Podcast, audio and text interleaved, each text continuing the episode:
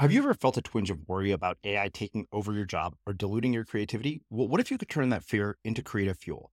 We've just published an amazing new ebook called The Four Keys to Success in an AI World. And this is more than just a guide, it's a deep exploration into the human skills that AI can't touch, the skills that are essential for standing out and thriving, no matter how much technology evolves.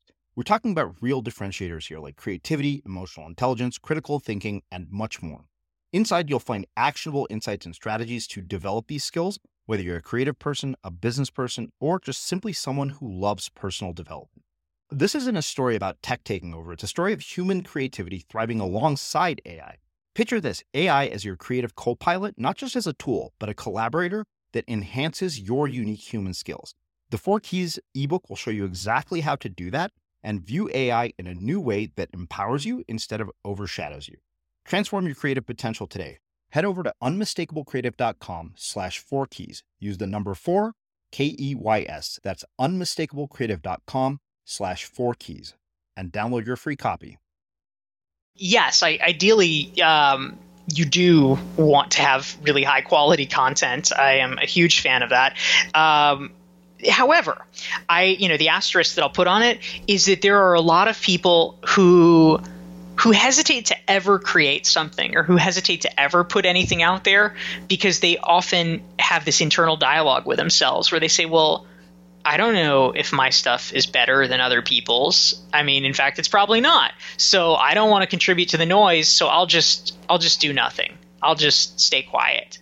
And I don't I don't think that's the right answer either because you you actually don't get good until you start doing it. That's that's the ironic thing, right? For almost everybody, once you start, it, you know, the beginning is kind of rubbish. Like I look back at the stuff that I posted 2009, 2010, most of it's not that good. I look at it now and I'm just kind of like, eh, you know, like it's not horrible. I mean, I, you know, I, you know, like I can I can spell the grammar's fine you know the points are valid uh, you know it's not it's not terrible but it's also not that smart. It's not that evolved. Seven years later I look at it and I'm like oh this is kind of average. Um, but it was it was the best I could do at the time. And I would never have gotten better if I didn't do that.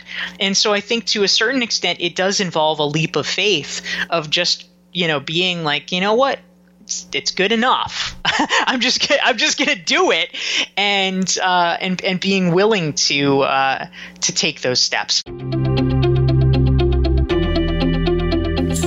I'm Srini Rao, and this is the Unmistakable Creative Podcast, where you get a window into the stories and insights of the most innovative and creative minds who've started movements, built thriving businesses, written best selling books, and created insanely interesting art. For more, check out our 500 episode archive at unmistakablecreative.com.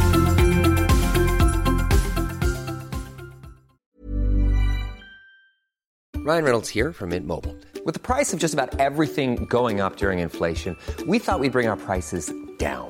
So to help us, we brought in a reverse auctioneer, which is apparently a thing. Mint Mobile unlimited premium wireless. Ready to get 30, 30, bit to get 30, bit to get 20, 20, 20, bit to get 20, 20, bit to get 15, 15, 15, 15 just 15 bucks a month. So, Give it a try at mintmobile.com/switch. slash $45 up front for 3 months plus taxes and fees. Promo rate for new customers for limited time. Unlimited more than 40 gigabytes per month slows. Full terms at mintmobile.com. Ever catch yourself eating the same flavorless dinner 3 days in a row? Dreaming of something better? Well, HelloFresh is your guilt-free dream come true, baby. It's me, Keke Palmer. Let's wake up those taste buds with hot, juicy pecan-crusted chicken or garlic butter shrimp scampi. Mm. Hello Fresh. Stop dreaming of all the delicious possibilities and dig in at HelloFresh.com. Let's get this dinner party started. Ryan Reynolds here from Mint Mobile. With the price of just about everything going up during inflation, we thought we'd bring our prices down. So to help us, we brought in a reverse auctioneer, which is apparently a thing. Mint Mobile unlimited premium wireless. Ready to get 30, 30, bit to get 30, bit to get 20, 20, 20, bit to get 20, 20, bit to get 15, 15, 15, 15 just 15 bucks a month. So, Give it a try at mintmobile.com/switch. slash $45 up front for 3 months plus taxes and fees. Promo rate for new customers for limited time. Unlimited more than 40 gigabytes per month slows. Full terms at mintmobile.com. There's never been a faster or easier way to start your weight loss journey than with PlushCare. PlushCare accepts most insurance plans and gives you online access to board-certified physicians who can prescribe FDA-approved weight loss medications like Wegovy and Zepbound for those who qualify. Take charge of your health and speak with a board-certified physician about a weight loss plan that's right for you. Get started today at plushcare.com slash weight loss. That's plushcare.com slash weight loss. plushcare.com slash weight loss. I'm Sandra, and I'm just the professional your small business was looking for. But you didn't hire me because you didn't use LinkedIn jobs. LinkedIn has professionals you can't find anywhere else, including those who aren't actively looking for a new job but might be open to the perfect role, like me. In a given month, over 70% of LinkedIn users don't visit other leading job sites. So if you're not looking on LinkedIn, you'll miss out on great candidates like Sandra. Start hiring professionals like a professional. Post your free job on linkedin.com slash spoken today. A lot can happen in three years, like a chatbot may be your new best friend. But what won't change? Needing health insurance. United Healthcare TriTerm Medical Plans, underwritten by Golden Rule Insurance Company, offer flexible, budget friendly coverage that lasts nearly three years in some states. Learn more at uh1.com. Dorie, welcome to the Unmistakable Creative. Thanks so much for taking the time to join us.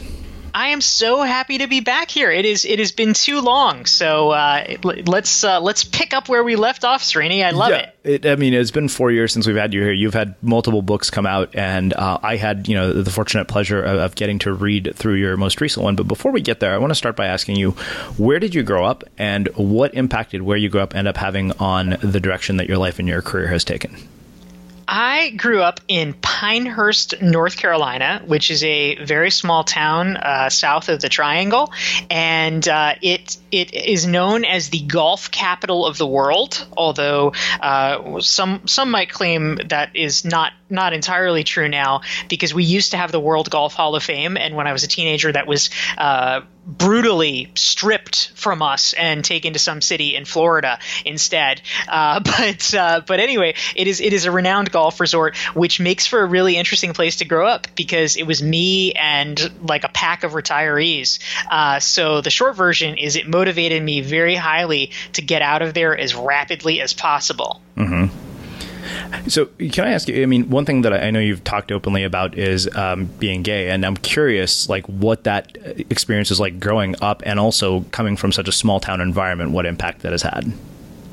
Yeah, I well the the first thing is that it makes me bitterly jealous of millennials because I'm like, why couldn't I have grown up with the internet? I would have I would have freaking loved to have the internet, but uh, but we didn't. Um, I did not uh, I did not have access to the internet until I was a junior in college, and even then, you know, in the early days, it was it was not that great. Mm-hmm. Um, but uh, but yeah, it, it was uh, it was definitely a little alienating for me because I just felt like on so many levels um, that it was not the place for me.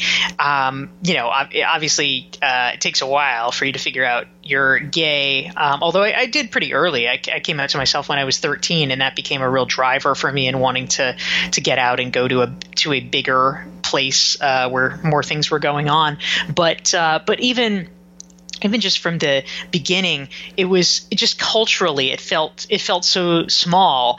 And the only thing we had was was like primetime TV, which was you know not not even that much of a window. But I remember uh, I was a huge consumer of media growing up, and just watching the shows, the TV shows about you know Los Angeles or Chicago or New York or Boston, and and just seeing you know that that was my way. Um, even if they were you know sometimes silly, frothy confections, because we were not really in the in the glory age of, of TV like we are now.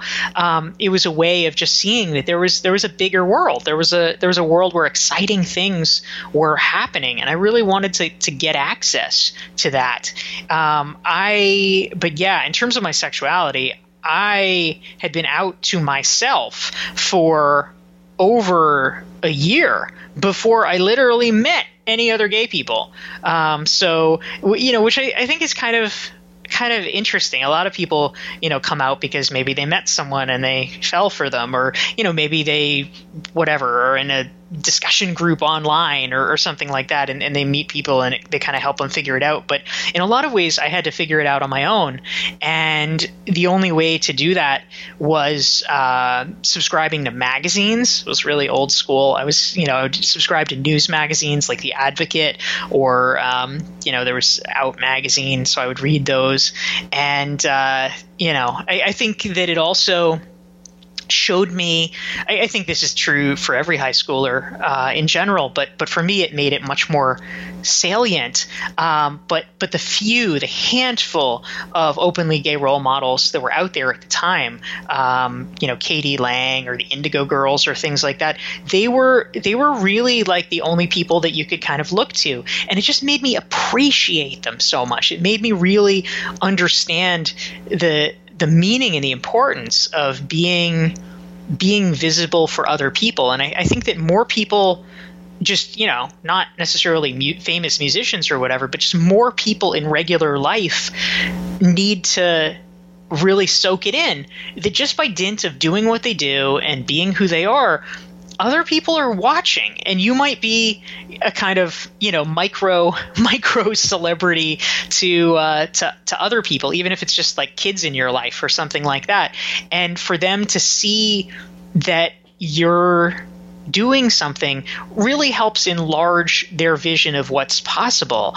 And I, I think that if more of us were aware of that there's a a real power in it that maybe sometimes if we feel like you know maybe we're not accomplishing all that we want to or we're comparing ourselves to other people it's like you know you're you're doing your part.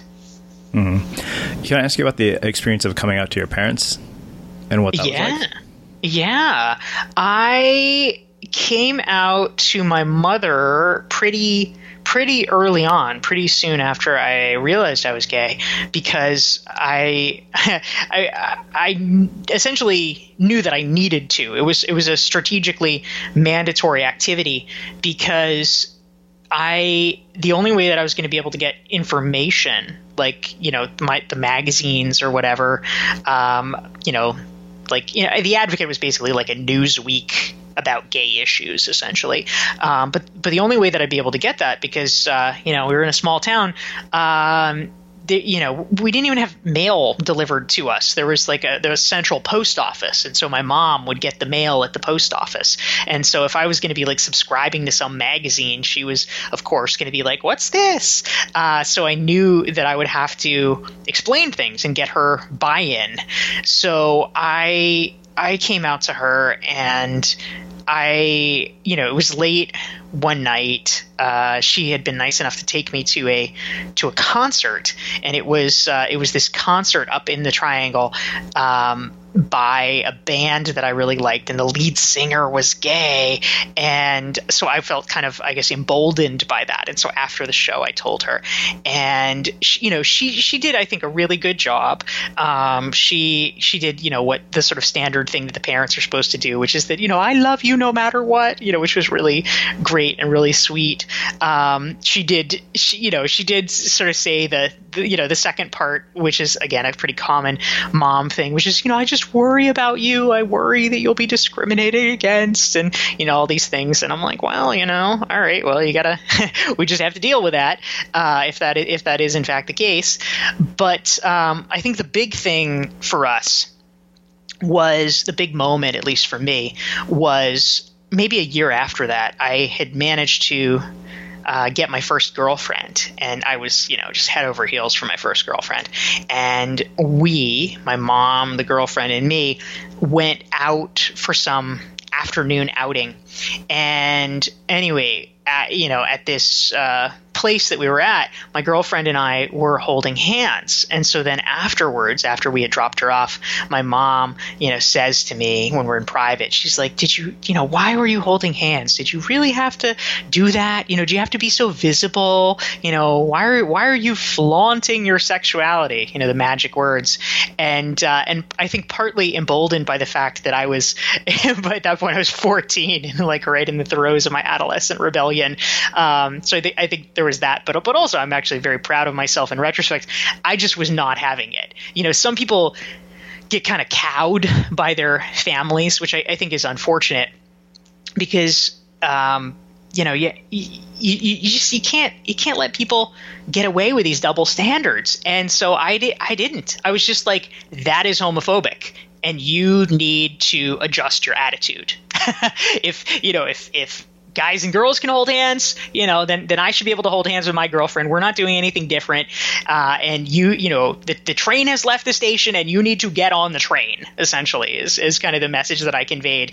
And I think she was so taken aback by that. Uh, but I was really firm about it. And uh, and to her to her credit, you know, Mama Mama did get with the program, and you know, she's really just been a wonderful uh, a wonderful ally, and you know big a big supporter of mine in all areas uh, since then, and um, yeah, I, I feel I feel very fortunate because some people, of course, have really difficult situations with their family. I just officiated a wedding for the first time this year and i it was for a friend of mine and her uh, female partner and it was so sad you know because the the sister of um, of her partner didn't come to the wedding. Sister and her family just didn't show up uh, because she didn't agree with gay marriage. And, you know, it takes a really special day and it, it makes it pretty hurtful. Um, you know, her parents were there, but but the sister boycotted. Uh, so I, I, feel very lucky that uh, that you know I was greeted with good support. Mm-hmm. What impacts, both positive and negative, do you think that your sexuality has had on your career? You know, I think that if I, of course, you know, there's uh, there's not really A/B testing exactly, sure. so uh, so it's hard to know for sure. Yeah. But but if I were if I were speculating, I would say that um, in the in the minus category, again, if I had to guess, I don't have I don't have uh, evidence of this, but I would suspect that particularly for something like something visible, like maybe a speaking engagement or something like that, mm-hmm. I think that it is possible that some people who you know maybe selecting speakers or something like that might there might be a tendency for them to think eh, i don't know you know if eh, you know like like maybe they're not homophobic but they might worry that other people in the audience you know right. might not necessarily want to be hearing from some like kind of visibly gay person up on stage and so it, it would not surprise me if maybe they figured, oh, it'll just be safer, quote unquote, to uh, to pick somebody that um, that you know doesn't sort of come across as gay. Uh-huh. Um, on the but you know maybe that's not true i don't know uh, but but it, it would not necessarily surprise me um, on the plus side and again i think it's it's interesting um, the way sexuality and gender breakdown. I'm, you know, people of course are listening on a podcast, so they maybe don't have any idea what I look like, but I'm, a, you know, I'm a little bit more kind of, you know, masculine presenting. I wear sort of, you know, men's men's suits and things like that, and so. Uh, something that is a little bit more about gender than about sexuality, but of course they do uh, very tightly tie together, is that you know you hear all all the time obviously anyone who sort of pays attention to feminism or women's issues or things like that hears that it is super common for women to feel in in professional settings that they are not listened to uh, that you know it's very common to hear situations where you know maybe there's women in a in a meeting or something like that and they'll say something and then nobody listens and then like 3 minutes later a guy says it and everyone's like oh that's so brilliant! You know all these these kinds of small uh, negations. Um, of course, as we're having this conversation, we're we're in the throes of this national paroxysm about sexual harassment, mm-hmm. and so we're hearing how common it is, unfortunately, across a spectrum of industries that women uh, have been just faced with a lot of things about you know whether it's being propositioned by their boss or having inappropriate sexualized comments in the workplace or things like that you know real real burdens real um, just difficult things to deal with that are a, a, a genuine distraction from the work at hand and you know God bless them. You know, these women have, have managed to perform really well in spite of a lot of that, a lot of that adversity.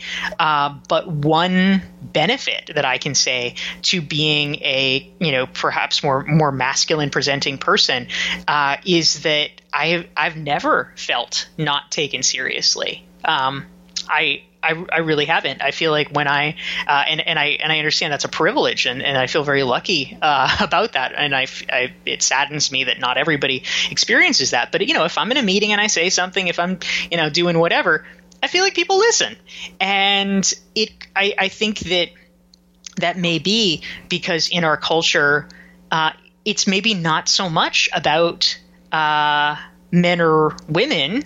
I think it's maybe a little bit more about masculinity and femi- femininity. And I think that femininity, you know, no matter who's manifesting it, whether it's a, a guy or a girl, is kind of devalued in our culture. And so, um, you know, I, am in some ways, in some weird ways, uh, reaping the benefit of that. Where I, I, I, do feel like people treat me as competent, where people treat me as uh, somebody who is effective, and uh, and so they listen and also, fortunately, I have not been uh, sexually harassed. So, um, you know, I, I don't know if that's because I'm just uh, not necessarily what the what the sexual predators are looking for, or if they're worried that I would punch them. Uh, maybe both. wow. Um, walk me through uh, the earlier sort of trajectory of your career and how that has led you to doing uh, what you're doing today. Well, you know, I thought there were there were a lot of things that I thought I would do, and uh, kind of the story of my twenties was that none of them ever worked out. but um, there's a great a great quote by Winston Churchill that um, that that says that. Uh, I'm gonna butcher it a little bit, but it's uh, it's it's ba- it's basically that like you know the way to succeed is to is to is to jump from failure to failure with no loss of enthusiasm, and uh, I, I think that that was that was kind of me for uh, for a while in my 20s. I originally thought that I was going to be an academic. That was that was what I wanted to do. I um, had always done really well in school, and I loved uh, I, I loved college, you know, especially coming from this little town in North Carolina. Um, you know, I had, I had my sort of escape strategy was I had managed to go to college early. I had actually left high school after ninth grade, and I finagled my way into a program where I got to enter college. And so, you know, for, for 14 to 18 when it was when I was in college, and I just thought it was magical. I thought it was so great. You know, I loved the courses, I loved learning, I loved the professors, I admired them so much, and I just I really wanted to do that. And so I thought I was going to go into academia, and because I had performed well in school, I thought like, oh, you know, great, this is kind of a shoe in. Uh, but it wasn't. Turns out I, I did not after getting my master's degree, I did not get into any of the doctoral programs that I applied to. So it was just this like crazy rude awakening. I just hadn't even considered that possibility. Um, so I had to kind of fumble around for a while to figure out what I was going to do. And ultimately, I became a reporter, um, which I, I was actually kind of proud of myself because I thought, like, oh, well, this is not, you know, good job Dorie. This is not a bad second option. You know this is this is a good job where it's like you know you get to read you get to write you get to have intellectual discourse. Like i felt i felt pretty pretty solid about that and so I probably would have kept doing that, except I entered it, you know, this like terrible time in the history of newspapers, and uh, I ended up getting laid off. And uh, ironically, it was literally the day before September 11th, 2001. I got laid off on September 10th, and so it was just like the worst time ever to get laid off and be jobless. Um, but could not get another newspaper job, so that career went out the window for me. Uh, I then went to work. I had been a political reporter, so the thing that I could get a job doing was being a political campaign spokesperson. So I ended up doing that for a couple of pretty high profile races. One was a governor's race, another was a uh, presidential race, and then both of my candidates lost. And I'm just like, give me a fucking break here. but uh, but the next the next thing that I that I did actually succeeded in giving me clarity. Um, this was the one job that I didn't uh, end up ignominiously leaving. Uh, I was an executive director for a bicycling advocacy nonprofit, uh, which you know sounds a little random, but uh, but you know i was i was all about random. I'm like hey why not? You know it was it actually was pretty cool because it's uh, it touched on a lot of things. You get to know the public health people. You get to know the environmental people. You get to know the transportation people uh, the urban planning people. It was uh, it had a lot of cool intersections that I liked, but um, but really what I learned in running this nonprofit was I discovered I kind of had this revelation. I'm like, oh, it's a business. And then shortly after, I had revelation number two, which was, oh, I could open my own business. And I realized it would be a lot less stressful to run my own business because I was just terrified. This nonprofit was so small and so like financially precarious, and we had three employees, and I just I worried about my staff. It was so stressful to me having to raise money, which I pretty much had to do single handedly because uh, the board was not that involved in it, unfortunately, and it was. Uh, it just it just seemed like oh I could I could work for myself, and so that is what I started doing uh, in 2006, and um, I've been self-employed since then. But that that was kind of the journey to get there. Hmm. You know, the period working as a presidential campaign spokesperson, like that. The you know when I was looking through your bio and, and doing some research for this, that caught my attention. I'm curious, what did you learn during that time about communication, um, human behavior, and persuasion that you have applied to your work going forward? Yeah, it was it was an interesting time um, doing doing press uh, on the 2004 presidential cycle because certain certain things were in play. Um, you know, we were of course well well into the 24 hour news cycle um, with cable news and, and all of that. The internet was uh, was definitely a factor. I was working for Howard Dean, and his campaign, in fact, was known uh, at the time and is now sort of regarded by historians as being the first campaign to really fully harness the power of the internet um, and did a lot of very innovative things. We were the first presidential cam- campaign that had a blog, for instance. Uh, we were the first campaign to really um, leverage Meetup. So there were a lot of interesting innovations that were happening at that time. Um, but uh, but also things were very different. Uh, the 2004 cycle, Facebook was just being birthed. It was, you know, just a little tiny inchoate thing at Harvard, so it was not a factor at all. Twitter hadn't been invented, YouTube hadn't been invented. All these things that we think of as being just absolutely essential to our fabric of life now um, just weren't even around. So it was it was kind of the last campaign before before we crossed that precipice. But what I learned from it, um, it was it was interesting. I think that um, even without social media, um, with with the blog and with the approach that we took, it, there, of course, there's a lot of managing of perceptions. I mean, that's kind of the job of of a press person. But there's there's been a change because you really very very tightly controlled the brand before that um, i mean it was just everything was was on lockdown you know and i think the 2004 election was a, it was it was kind of the, the place where there was a little bit of a tipping point toward what i will call more authentic uh, communication. You know and it, we were we were still pretty pretty buttoned up in terms of how we handled things but um, but it was just starting to to open up where what you came to realize was that your job was no, not so much to control and standardize and sanitize the, the message as it was to give people a way to see the candidate to you know to, as as best you could to to let them um, at least feel like they're getting close to the candidate. And so we, we tried to come up with ways to do that. And especially, uh, I think what the Dean campaign was was great at, you know, with things like the meetup and whatever, was fomenting real, genuine grassroots excitement and trying to turn a, a campaign into a movement. Uh, and you know, ultimately, of course, it wasn't successful. But there were there were certainly moments and there were certainly glimmers of of what was possible. Millions of people have lost weight with personalized plans from Noom, like Evan, who can't stand salads and still lost 50 pounds.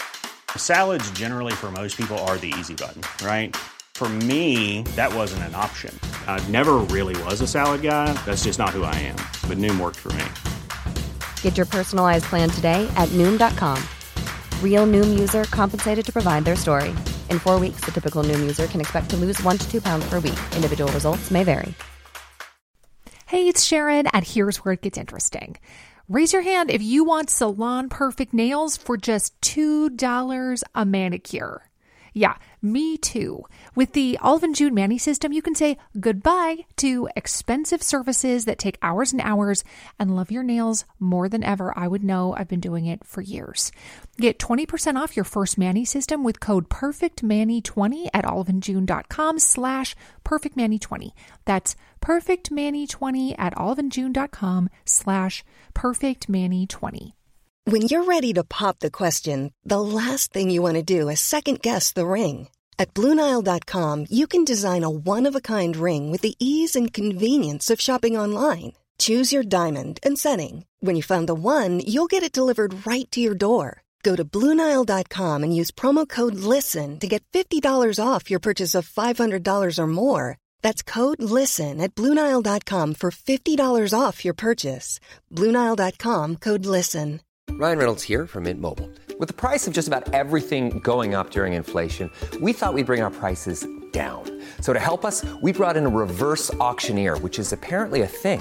Mint Mobile unlimited premium wireless. Ready to get 30, 30, bit to get 30, bit to get 20, 20, 20, bit to get 20, 20, bit to get 15, 15, 15, 15 just 15 bucks a month. So, Give it a try at mintmobile.com slash switch. $45 upfront for three months plus taxes and fees. Promo for new customers for limited time. Unlimited more than 40 gigabytes per month. Slows. Full terms at mintmobile.com.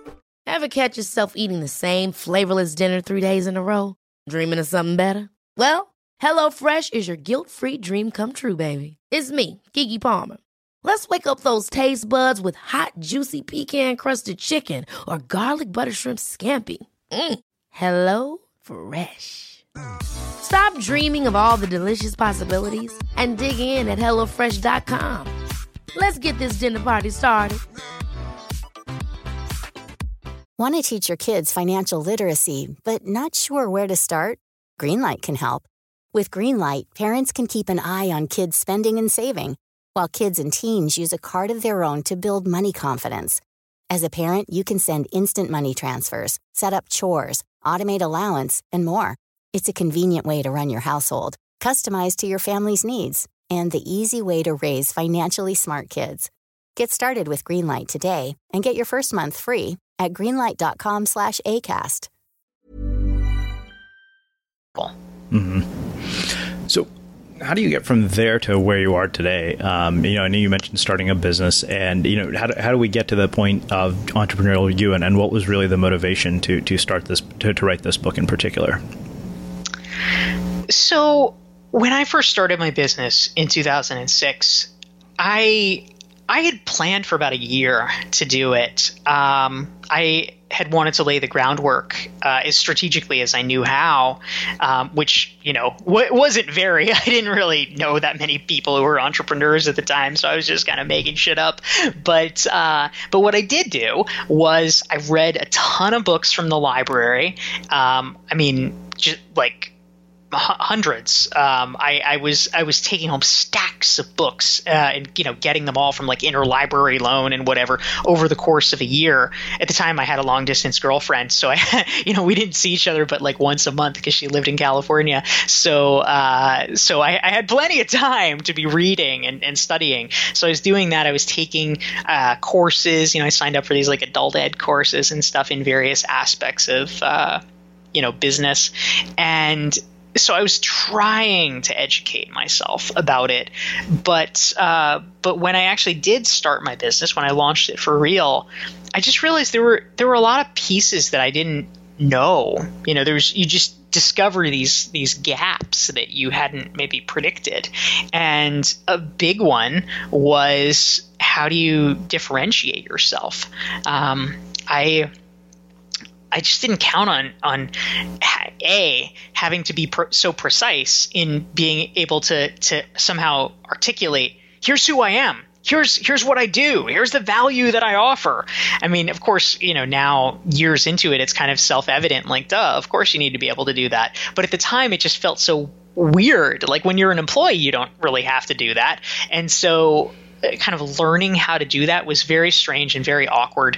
And also, just sort of seeing how other people were kind of skeptical of you a little bit. Like, if you couldn't articulate well those things, they were a little bit like, uh, okay, you know, and, just just seeing the looks on their face where they're kind of like, oh, who is this, you know, sort of half-assed, unsuccessful person, and and you know, knowing like, no, hey, I'm really talented, I really can do these things, but they don't know that, so you have to find a way to get that across, and then what's more, above and beyond that, once you cross that threshold, it's like, well, um, how how are you to really earn a living from it? Because at first, you know, the, the challenges that I had, number one, I was not coming out of a corporate background. Um, I had never worked in the corporate world, so I didn't like have a bunch of colleagues back at you know some company that could hire me for lucrative assignments. Uh, I didn't have that at all. I had you know, I've been a journalist, I've been a nonprofit executive director. So the people, the people that I knew that could hire me, and God bless them, they did. Um, but it was usually like, well, they worked at a small nonprofit, and so they could hire me for three hundred bucks or, or, something like that.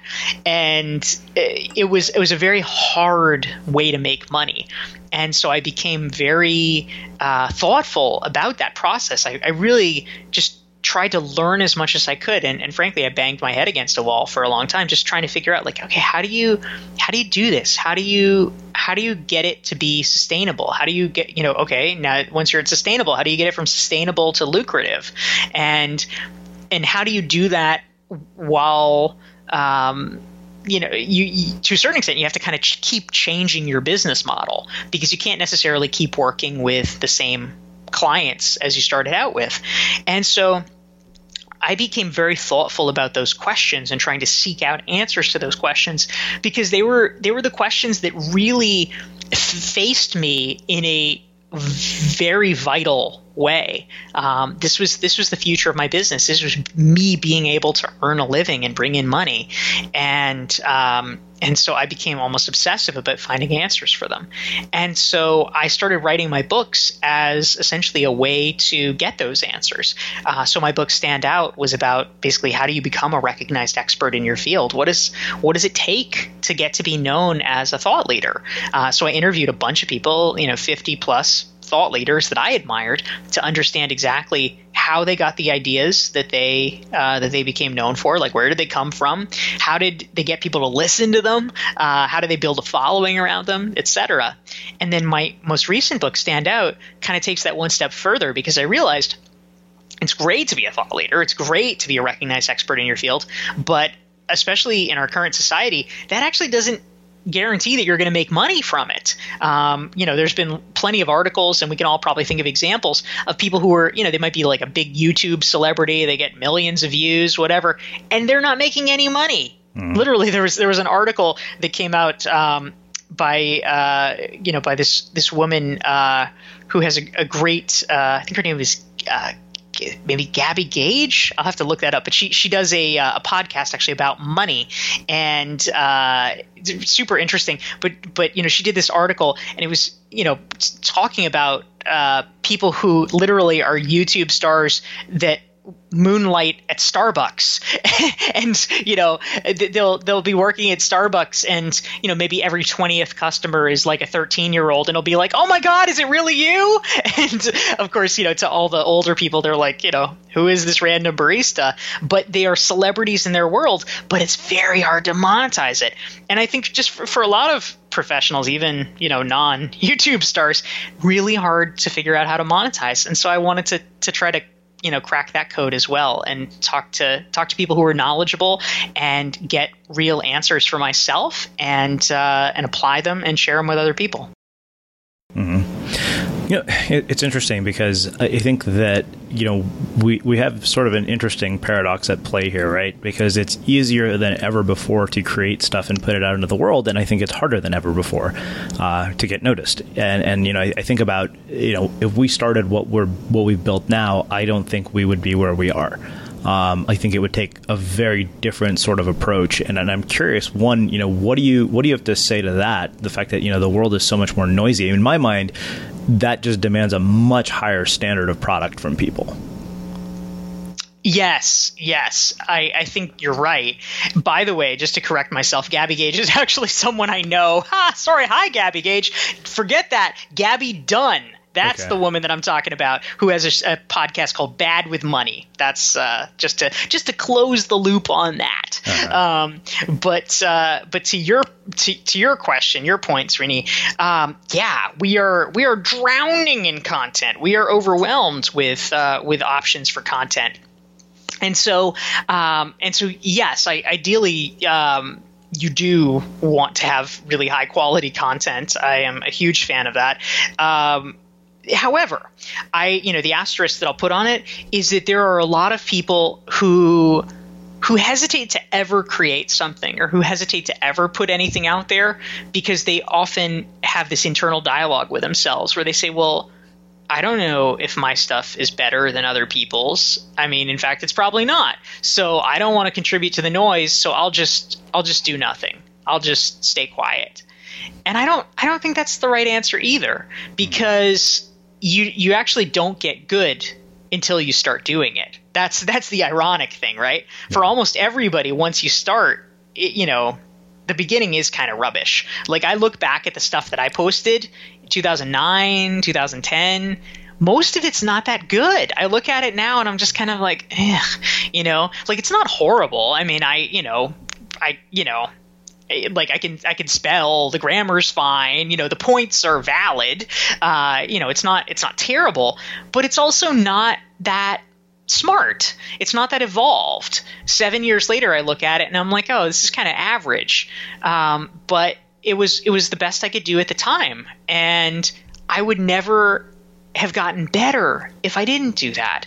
And so I think to a certain extent it does involve a leap of faith of just you know being like you know what it's it's good enough. I'm just I'm just gonna do it, and uh, and and being willing to uh, to take those steps. So I, I, think it's it's kind of a yes and right. Mm-hmm. You do have to have great quality. I mean that is what gets rewarded, but but we have to be gentle enough with ourselves to realize um, that that it's it's only through experience that you are going to be able to develop your skills whether you know whether we're talking about writing skills or podcasting and interviewing skills or, or for anything um, you have to you have to leap in and, and, just be be willing to do it with a dose of, of humility. Mm-hmm. so I mean you've worked with people in, in multiple capacities one on one in a coaching capacity. I mean you've profiled a lot of people in this book and I'm curious, in your experience, what is it in your mind that differentiates people who get results from your work from the ones who don't? I, I think in some in some ways it's uh, it's an easy question to uh, to answer because it, it it in so many ways is is literally just about the consistency and the will the willingness to do the work. Um, meaning when you apply yourself with consistency, it is shocking how how common and in, and in fact so easy in some ways it is to get real results. So I'll give you two examples. One uh, who's somebody that I wrote about in Entrepreneurial You, and the other just from my own like executive coaching clients. So something that I found so shocking uh, when I was writing entrepreneurial you is I interviewed this guy. I think I think uh, you probably know him, James Clear, mm-hmm. and uh, James is you know this this blogger. He's a big following, a big email list, etc. Like four hundred thousand people. I mean, it's enormous. And when I asked him like, how did you do that? How did you how did you build that? You know, to be able to speak to so many people. He said, you know what? Like one answer consistency. He decided at the end of 2012 that he was going to blog twice a week without fail, no matter what he did. You know, no matter where he was in the world, no matter what he was doing, Mondays and Thursdays he was going to be blogging. And he just put that out there and he was consistent about it. And and he said that is literally the only difference that when he looks at himself versus the trajectory of other people that he actually considers to be more talented he said it was it was the consistency that enabled me to build the following and uh, and to get it out there. I think that's so it's so simple. It's like it's so simple. You look at it and you're like, that can't be the answer. That's ridiculous. And yet, so few people do it. So that's example one. Example two is with my executive coaching that I do, and I've, I've had you know a lot of people go through my program. Um, you know, some of them have gotten really amazing success. In fact, I got a I got a Christmas card from one of them just like a couple days ago, and I have it here on my desk. So this guy, I love him so much. Uh, his name is Ron Carucci, and he's uh, he's really just wonderful and uh, and very talented. And so he was writing me this this Christmas card slash thank you note and talking about our work together. And he said, um, you, you, certainly can't argue with the results. And he actually tallied them up for the year because he was curious. He said, uh, or you know, I guess it's the two two years that we've been working together. So he said, 52 posts in Forbes, 21 in Harvard Business Review, 61 podcasts, 10,000 Twitter followers, uh, and two TEDx talks, a Google talk, and infinite joy. That's what that's what he wrote. And and how did he do all this in two years? Well, he he just he did it. He did the work. I mean, it is a huge amount of effort to write you know what what was it 52 Forbes posts and 21 Harvard Business Review posts that's that's a huge amount of work over 2 years but he did it and he got them in there and his his results and his you know his his brand and his ability to influence people has been so great since then. And then I look at I look at other people, and this is a real minority of people that I've that I've worked with, but but every once in a while, like you get you get someone that just is too distractible, I guess. Mm-hmm. Like I had a guy that I was working with, and you know he was paying a lot of money to to work with me, and you know as part of our six month coaching package, we do um, every other week we do these phone calls. So like 12 you know 12 phone calls and you know then there's a strategy session etc but with these with these phone calls it's um it's kind of like our check-in session our homework. Like it keeps people on track you know? We're checking in. We're making sure they're doing things answering questions all of that moving it forward. And it, he i think maybe four times over our six months he canceled the call like at the last minute. Like sometimes it was the night before, sometimes it was the morning of, sometimes it was like right before because he just he was he was like too busy or oh, you know, I was I I'm I had to change my plane or or something. And I mean, he's a good guy, and he, you know, he did he did good work, and I think we were able to help him, but not as much as as we would have because he was he was just so all over the place. He wasn't putting in the time or putting in the, the work in kind of this basic sense. And I think that, that when you do kind of, as it were, like put your butt in the chair and, you know, write the posts or whatever, you know, sort of do the James Clear approach. Uh, it's uh, it's kind of shocking the amount of progress that you can make. Mm-hmm. So I mean, we've looked at this primarily from the perspective of entrepreneurship, but I mean, part of what really intrigued me about the the work that you've done and, and, this book in particular was I think this is a conversation that is much larger than being about entrepreneurship, but really about the future of work. And you know, given that we're you know sitting on sort of another precipice of change, kind of like social media in 2004, you know, with artificial intelligence and, and automation, and, and you know the end, you know, for the first time in probably the history of, of you know the world, um, the elimination of white collar jobs what you know based on sort of what you've seen and you've experienced do you think the future of work is going to look like? Yeah i i certainly think that there there's going to be much more of a, a continued push toward freelancing and you know contract employer contract employees. Uh, part of that is that um, is that people like it you know having having flexibility in your schedule being able to work from home being able to choose your clients, choose when you work, that's highly desirable to people. I mean, even something like being an Uber driver, right? Like that's not the most lucrative thing in the world, but the people who do it love that there's not a set schedule. You you can you can make it work to fit your life. And the same of course is true for, you know, more high level um, knowledge worker type positions. I think the other reason, perhaps the even more driving uh, reason, well, let's see, there's two. There's two more driving reasons. One is that it is cheaper for companies to uh, to have contract employees, right? If you have a if you have somebody who's on a 1099, uh, you don't have to pay their health insurance. Like what you know, what company uh, with with rising costs of health insurance, companies don't really want to be doing that anymore, and so they are incented to have more people as uh, as contractors or you know as as can you know brought in as consultants and this has not been finalized. You know, as we're having this conversation, they're still in the reconciliation process. Um, but uh, but you know, whenever it is, uh, you know, the House and Senate have have now currently passed the Republican tax bill, and uh, President Trump is you know going to be signing it. So um, so that's in process. It's not 100 percent clear because they are still reconciling in two versions what precisely it's going to look like. But what seems to be the case is that the people who are going to be hit the hardest as the result of the tax bill are employees. Um, you actually, uh, it, it is it is thought, uh, at least on preliminary analysis, that people are going to be doing much better if they are um, if they are contractors or if they own their their own business as opposed to being a, a typical wage earner. So if the tax structure is incenting that behavior, that is going to definitely become more common, at least in the U.S. Mm-hmm. Wow.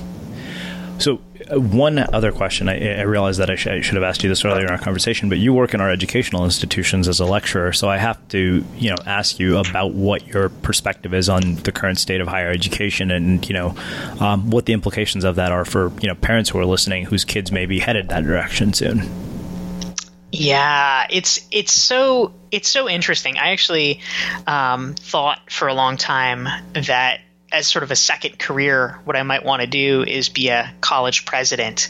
Um, I'm not convinced that I that I want to do that anymore, uh, given the the sort of paroxysms of. Uh, of political correctness that that have been con- convulsing campuses over the past couple of years, um, I just uh, I can't really cope with the all the microaggression-y kind of uh, persnicketiness that, that seems to be uh, taking over. Uh, so I uh, so I may not end up doing it, but I but I have been a very close observer of colleges and, and campus politics for a long time, and anyway, I I am fascinated by the implications of uh, of technology and, and just the, the the change that is coming.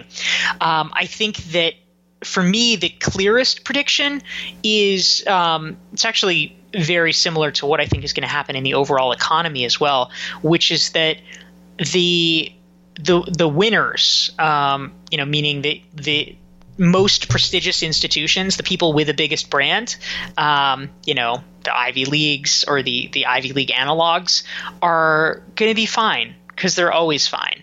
They there is there is never going to not be a reason that you shouldn't go to Harvard or Stanford or, or what have you, uh, because it will be a great education and it will be the most powerful brand behind you and the most powerful networking opportunity that you can possibly have.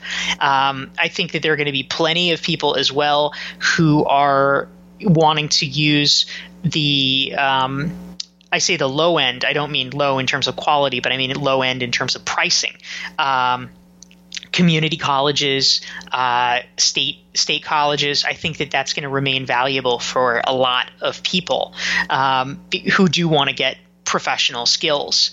I think that where we're really going to see a lot of change and disruption is in the middle uh, because there has been over the past, you know, 20, 30 years, just such a mantra of, you know, oh, all you need is a college degree. A college degree is so important, blah, blah, blah. And so people have been paying a lot of money for, frankly, some really shitty degrees. Mm-hmm. You know, they've been overpaying for mediocre schools. And I think that where we're going to see some major disruption is it, private private institutions that are, especially those that are expensive, that don't have a solid brand. You know, why would you pay that much money for a diploma that that doesn't uh, that doesn't impress people? you know, th- this is where distance education and uh, e-learning can really become a viable alternative. I, I think that you know people people are going to want degrees, they're going to want diplomas, they're going to want education. Um, but if if they're not going to an Ivy League school, then they then I think the next best choice is to have an education that is low cost and and high quality and I think more and more places will be doing that and attempting to do that through e-learning. Well, this has been really fascinating um, and very eye opening. So, I want to finish with my final question, which is how we finish all of our interviews at the Unmistakable Creative. What do you think it is that makes somebody or something unmistakable? I think what makes someone or something unmistakable is that they are they're tr- so true to themselves that they are leaving a signature. There's a signature element, and you know sometimes you know for a for a singer, let's say, you know you, you might not have heard the song, but you know their voice or you know that style, and the minute it comes on the radio, you just oh well clearly that's a new song by you know whatever artist it is, and I think a, a goal that I have and a goal that you know perhaps perhaps all of us should have is to to not have any daylight between who we are and how we can convey ourselves to the world. Um, where it is uh, it's it's just a, a, clean line of transmission so that when people see us in the world when they see um, something we've written or something that we've said or how we've interacted with a person they just say yep exactly that that is that is quintessential Dorie that is quintessential uh, Srini and that that we we become known as exactly the kind of people that we are and that we want to be. Mm. Wow. Well, I think that makes a really fitting end to our conversation. Um, where can people learn more about you and your work and uh, the new book? Thank you. I, appreciate it. So, my new book is Entrepreneurial You, and for folks who are interested in that, or um, I, have done more than we were talking about this earlier. I've done more than 500 uh, free articles over the past uh, few years, and uh, you know, and, and, they've they've gotten much better since I first started. So uh, so maybe don't don't start at the bottom. You know, in 2009, start start at the top. I, I think they're pretty good now. Uh, but more than 500 free articles for places like Forbes and the Harvard Business Review and things like that. And you can you can access all of them for free at my website, which is dorieclark.com. D O R I E C L A R K. Awesome. And for everybody listening, we will wrap the show with that. Thank you for listening to this episode of the Unmistakable Creative Podcast. While you were listening, were there any moments you found fascinating, inspiring, instructive, maybe even heartwarming? Can you think of anyone, a friend or a family member who would appreciate this moment? If so, take a second and share today's episode with that one person because good ideas and messages are meant to be shared. Imagine the softest sheets you've ever felt. Now imagine them getting even softer over time. That's what you'll feel with Boll and Branch's organic cotton sheets. In a recent customer survey, 96% replied that Boll and Branch sheets get softer with every wash. Start getting your best night's sleep in these sheets that get softer and softer for years to come. Try their sheets with a 30-night guarantee. Plus, get 15% off your first order at bollandbranch.com. Code BUTTERY. Exclusions apply. See site for details. Ever catch yourself eating the same flavorless dinner three days in a row? Dreaming of something better? Well, HelloFresh is your guilt-free dream come true, baby. It's me, Keke Palmer. Let's wake up those taste buds with hot, juicy pecan-crusted chicken or garlic butter shrimp scampi. Mm. Hello Fresh. Stop dreaming of all the delicious possibilities and dig in at HelloFresh.com. Let's get this dinner party started. Hello, this is Danny Pellegrino, host of the Everything Iconic podcast, and I'm here to tell you all about Splash Refresher because hydration is mandatory, but boring is not. Now, I love my water, but if I don't spice it up, I'm not going to finish what I took out of the fridge. That's why I love my Splash Refresher, which is flavorful, delicious, bright, hydrating, and zero calories. The wild berry flavor is my fave No, wait. Is the pineapple mango flavor my fave? You know what? All five craveable splash refresher flavors are my fave because they're so delicious. So get hydrated and enjoy it with Splash Refresher. Imagine the softest sheets you've ever felt. Now imagine them getting even softer over time. That's what you'll feel with Boll and Branch's organic cotton sheets. In a recent customer survey, 96% replied that Boll and Branch sheets get softer with every wash. Start getting your best night's sleep in these sheets that get softer and softer for years to come. Try their sheets with a 30-night guarantee. Plus, get 15% off your first order at bollandbranch.com. Code BUTTERY. Exclusions apply. See site for details. At the UPS store, we know things can get busy this upcoming holiday. You can count on us to be open and ready to help with any packing and shipping or anything else you might need. Is there anything you can't do? Um, actually, I don't have a good singing voice. the UPS. Nope. But our certified packing experts can pack and ship just about anything. At least that's good. The UPS store. Be unstoppable. Most locations are independently owned. Product services, pricing, and hours of operation may vary. See Center for details. Come in today to get your holiday goodies there on time. ACAST powers the world's best podcasts. Here's a show that we recommend.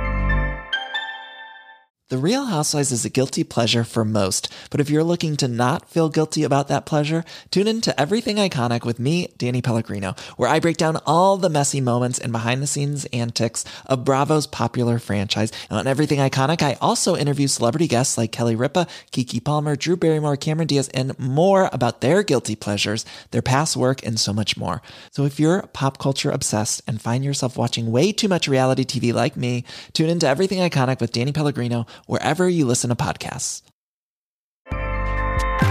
ACAST helps creators launch, grow, and monetize their podcasts everywhere. ACAST.com. Have you ever felt a twinge of worry about AI taking over your job or diluting your creativity? Well, what if you could turn that fear into creative fuel? We've just published an amazing new ebook called The Four Keys to Success in an AI World, and this is more than just a guide. It's a deep exploration into the human skills that AI can't touch, the skills that are essential for standing out and thriving, no matter how much technology evolves. We're talking about real differentiators here like creativity, emotional intelligence, critical thinking, and much more. Inside, you'll find actionable insights and strategies to develop these skills, whether you're a creative person, a business person, or just simply someone who loves personal development. This isn't a story about tech taking over, it's a story of human creativity thriving alongside AI. Picture this AI as your creative co pilot, not just as a tool, but a collaborator that enhances your unique human skills. The Four Keys ebook will show you exactly how to do that and view AI in a new way that empowers you instead of overshadows you. Transform your creative potential today. Head over to unmistakablecreative.com slash four keys. Use the number four, K E Y S. That's unmistakablecreative.com slash four keys and download your free copy.